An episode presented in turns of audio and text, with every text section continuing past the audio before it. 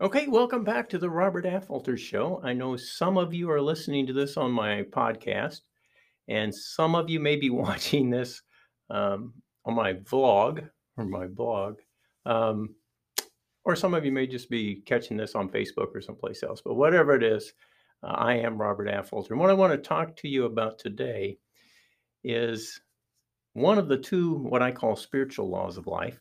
And this first one is appreciation. And I think there's a cycle of appreciation, and you get more of what you appreciate.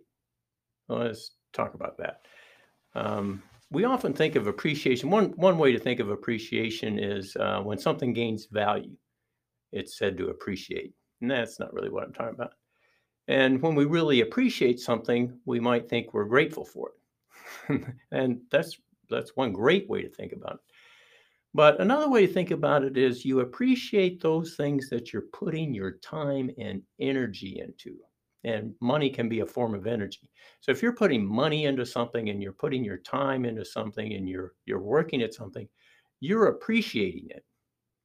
If you're thinking about something, you're appreciating it. Now, I want you to really think about that. If you get more of what you appreciate and you're really thinking about something or you're working towards something, um, make sure you're thinking and working towards something that you want. Let me give you an example. Exercise. If you really appreciate your muscles, then you'll go to the gym or you'll do those things that encourage your muscles to work more, right? To get bigger or to uh, tone up, and you'll be able to do more. And it's an interesting thing about life. When when you do something, your body just doesn't change just enough so that you can do what you just did. It changes enough so that you can do more than what you just did. So not only does the appreciation cycle help you get what you just used, you get more of what you just used. You've heard of use it or lose it? well, for sure, if you stop doing it, what happens to your muscles? You stop exercising, pretty quickly you become weaker. It's just interesting. And there's actually um, evidence that if you work on stuff with your brain, that your brain actually changes based on what kind of things you're thinking about.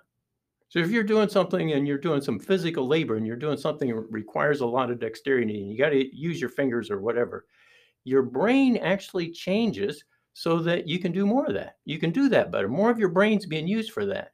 And if you stop doing something else, then it starts taking away that brain that area.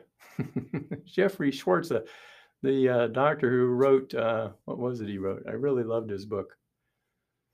Um, well, it's going to escape me, but anyway, he talked about brain real estate and the mind and the brain. That's what the book was. It just came to me. The mind and the brain. Anyway, he talks about brain real estate, and you gain brain real estate when you use something, and you lose it when you don't do something. Now, the other part of this is what if you appreciate your lack? What if you spend all your time thinking and worrying about lack? What if you, you spend all your time thinking and worrying about things that you don't like and all the irritation in your life, and you get more of that? Mm-hmm.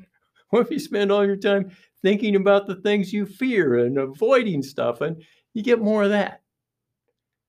Be very careful about what it is you're giving your time and energy to, because that's what you're going to get more of. All right, that's that was very simple and very quick, but I think you'll find it very powerful. Watch your thinking and watch your actions, and even as important as your thinking is, it's even more important to control your actions. What are you doing based on your thinking? All right, Robert Affolter signing off, thanking you for listening or watching, however you're getting this message.